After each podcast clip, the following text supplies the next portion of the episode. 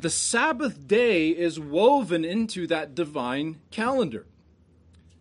The Sabbath was first instituted at creation, it is part of the creation of the world, it is part of the fabric of life for all of us. And this calendar that the Lord has given to us is instructive. The Sabbath day teaches us that life is not some aimless, meandering existence. The Bible does not teach, was it the Lion King, the circle of life? That's, that's not the theology of the Bible. Uh, God teaches us that history is going somewhere. And this led Geerhardus Vos to write that first and foremost, the Sabbath is an expression of the eschatological principle on which the life of humanity has been constructed. What he was saying there is that the Sabbath day, in and of itself, teaches us that history is going somewhere, that it has an end point, the, the great last day where we will be brought into glory. And built into this calendar that the Lord has made for us is a wonderful declaration of the gospel of Jesus Christ. And so I want us to consider the relationship between the seventh day Sabbath in the Old Covenant and now the New Covenant, first day of the week, Sabbath.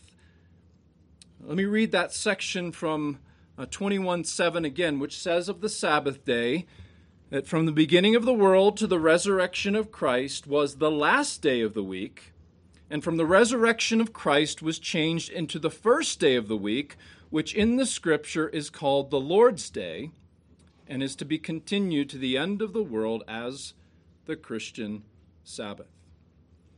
So I want us to think briefly about why did the day change?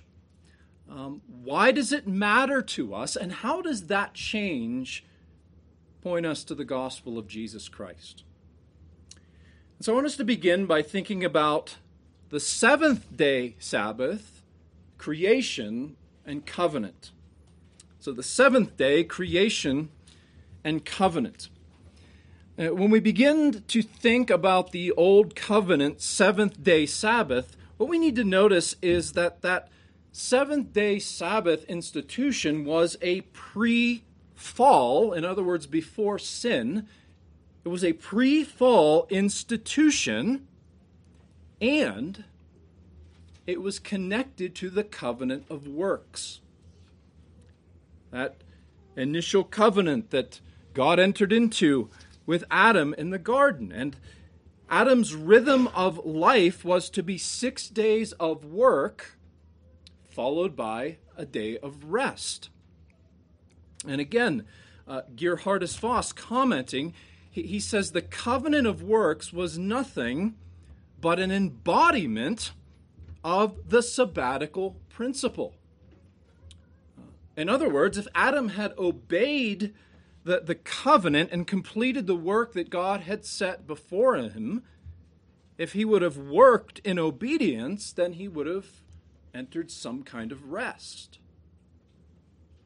And so that work rest pattern embodied the covenant of works. But after Adam sinned, the covenant work covenant of works became an impossible means to reward for any mere man. No mere sinful man could ever again keep the covenant of works. And yet, that covenant, a covenant of works remains in force. In other words, someone still had to keep it as our representative. Someone had to complete the work so we could rest. And it is striking that that pre fall covenant of works, work, then rest pattern, that that continued throughout the Old Covenant era. Now, let me be clear that does not mean that the old covenant was a covenant of works, it was part of the covenant of grace. But God let that pattern remain so that the old covenant Sabbath would maintain a, a typological significance, a foreshadowing significance. It pointed God's people to something future. If you were an Old Testament believer, the very pattern of your week pointed you to your need for a Savior. You lived your life in, in a work rest pattern, and it, and it reminded you that you could not achieve that rest upon your own, that you would have to look to someone else who would do it. It, it, it caused them to look to the Savior who, who would work so that his people could enjoy the rest of heaven. And so we could think of it this way the very rhythm of life for the Old Testament saints pointed to their need for the Messiah who would come, who would keep the covenant of works and then enter into his rest so that his people could then enter into his rest on the basis of his work. And that is why in the new covenant, when Christ finished his work and he conquered the grave, the new calendar that we live by is no longer work then rest. But our pattern is on the first day of the week, we rest, and then we go to work. And again, I'm vossing you vossing you to death today. But uh, again, Geerhardus Vos commenting on this uh, new covenant rest uh, work pattern, he said, We therefore first celebrate the rest procured by Christ, although the Sabbath still remains a sign pointing forward to the final eschatological rest. The Old Testament saints had to observe that that, that work then rest pattern in order to typify and point to Christ. So they had that work rest pattern to live by, but we now have no such function to perform. Because Christ fulfilled those types, He procured that rest by the finished work on the cross. And it's interesting if you read the Genesis account, uh, you you hear that um, that refrain. There was morning and evening the first day. There was morning and evening the second day. Um, you ever noticed with the seventh day, God does not mention anything about morning and evening? And theologians throughout history have noted how that never ending day is a picture to us of the eternal rest that awaits us. The eternal rest that awaits us in Christ. And, and that's what Vos means by the, the, even the New Covenant Sabbath still having this eschatological focus. In other words, it's pointing us to our eternal rest in heaven. So that's seventh day creation and covenant. Uh, secondly, I want us to think about the first day and its relation to the eighth day. Uh, we read from John 20, and uh, in the, even in the other Gospels, the, the writers note that Jesus rose from the dead on the first day of the week. Uh, John underlines it for us repeatedly, and uh, I think I quoted one theologian to you before who said of the Gospel of John, especially, the chronological is theological. In other words, John's repetition of the fact that it was the first day of the week is very significant. And that first day of the week reference by John would have made his Jewish readers think of the Old Testament annual feast and specifically the eighth day celebrations that happened on those feasts. Um, John, in his gospel, has a special interest in the Jewish feasts. What, what, what happened at those feasts? What, what did Jesus do? What did he say? Uh, we, we, get, uh, we get accounts of Jesus at the Feast of, of Weeks or Pentecost, the Feast of Booths or Tabernacles, the Feast of Passover. And some of those feasts were concluded by what was called a great day, which was a, a final celebration day. For example, in John 7:37, Jesus is at the feast of, of tabernacles or the feast of booths. This is what we we read about in Leviticus uh, 23. And here's what John says. On the last day of the feast, the great day, Jesus stood up and shouted, If anyone thirsts, let him come to me and drink. So Jesus saved this climactic gospel call for the last day, the great day of the feast. And what is often overlooked is that these great days, these last days of the feast, took place on the eighth day of the feast, which would make it the first day of the week. And so that means when we look even back in the Old Testament, we see how the Lord prepared his people to expect this. Uh, there, there were first day of the week Sabbath celebrations in the Old Testament. Again, Leviticus 23, the Feast of Tabernacles. For seven days you shall present food offerings to the Lord. On the eighth day, you shall hold a holy convocation and present a food offering to the Lord. Is a solemn assembly. You shall not do any ordinary work. The Old Testament saints at times had a Sabbath day on the first day of the week during these feasts.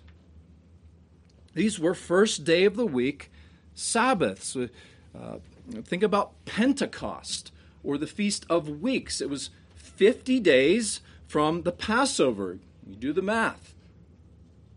Seven weeks plus one day would put you where? On the first day of the week.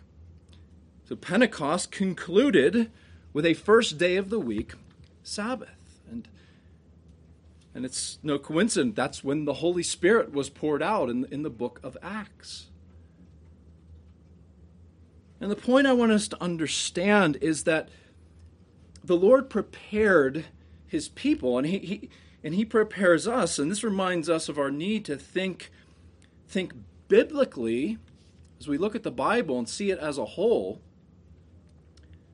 That God prepared his people for a day when we would worship on the first day of the week to reflect the finished work of Christ. And that's I would argue what John is doing in his gospel. He's showing us that the fulfillment of all of these things is Christ, and that the first day of the week, from, from the resurrection of Christ until he comes again, will continue to be the day on which people gather to worship, the day in which the risen Christ comes and shows himself to his people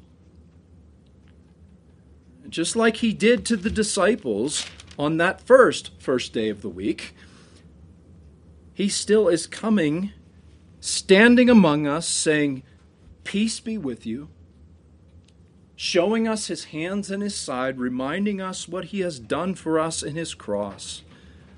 This is the day that he comes to us, and we are with him in worship.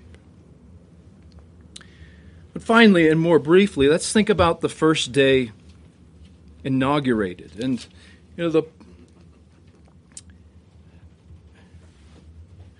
Trying to figure out how I had to. My Hebrew professor was.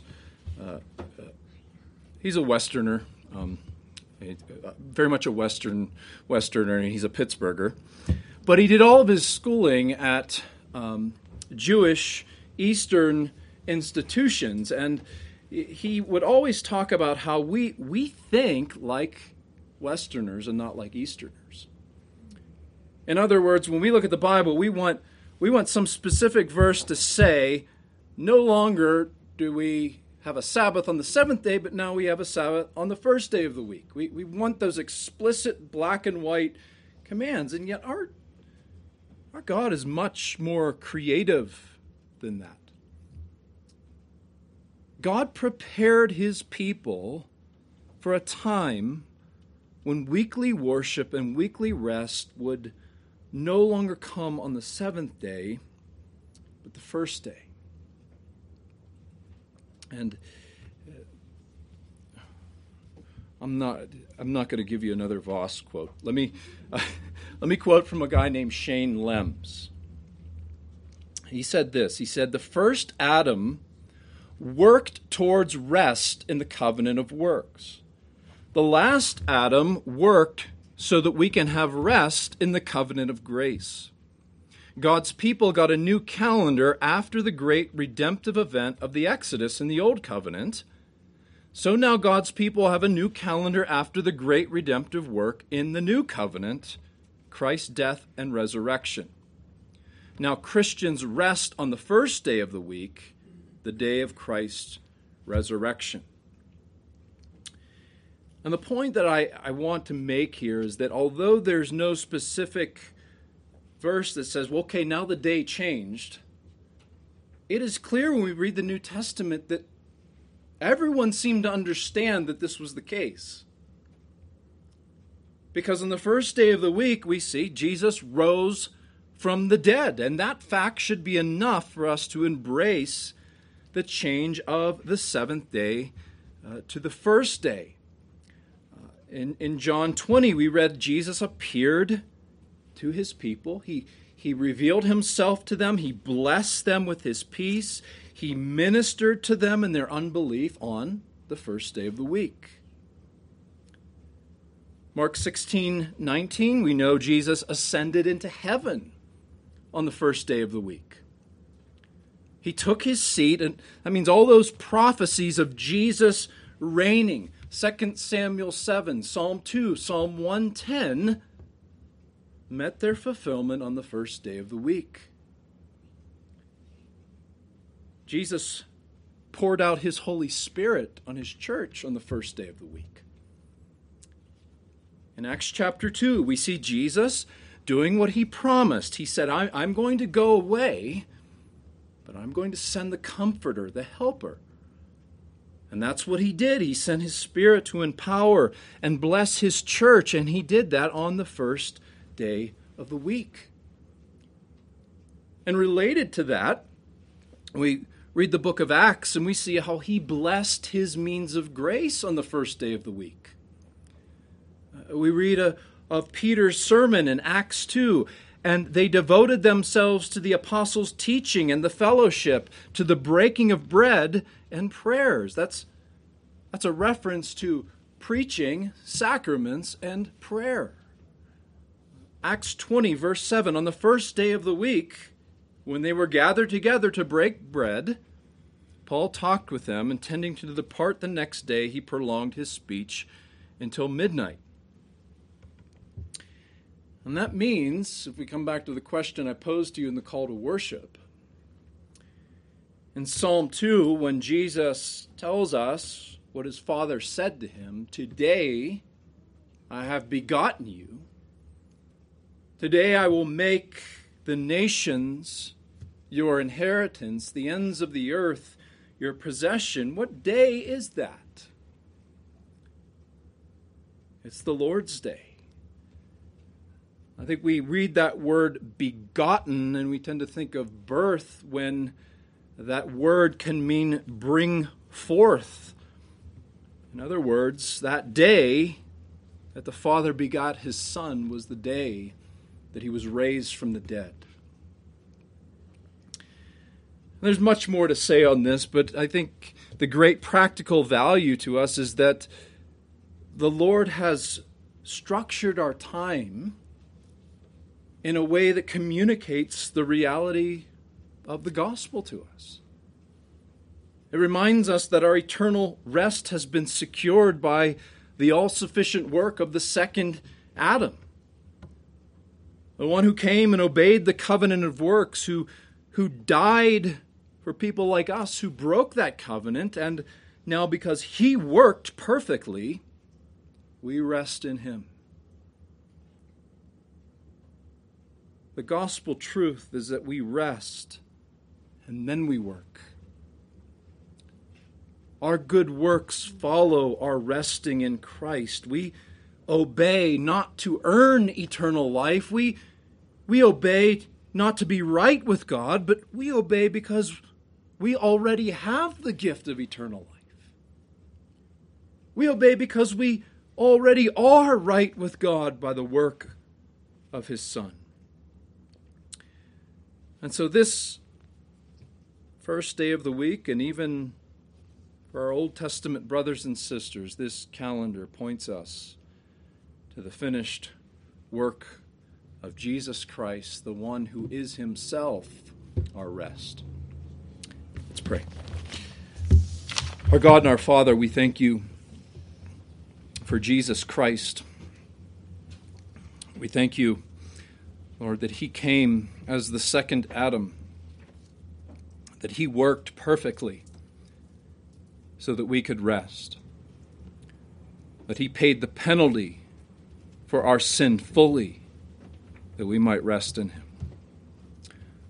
Lord, we pray that you make us more mindful than we are of the calendar that you have set down for us. A calendar that reminds us of your glorious gospel of grace and the all sufficient, all powerful, finished work of Jesus our Savior. We pray these things in his great name. Amen.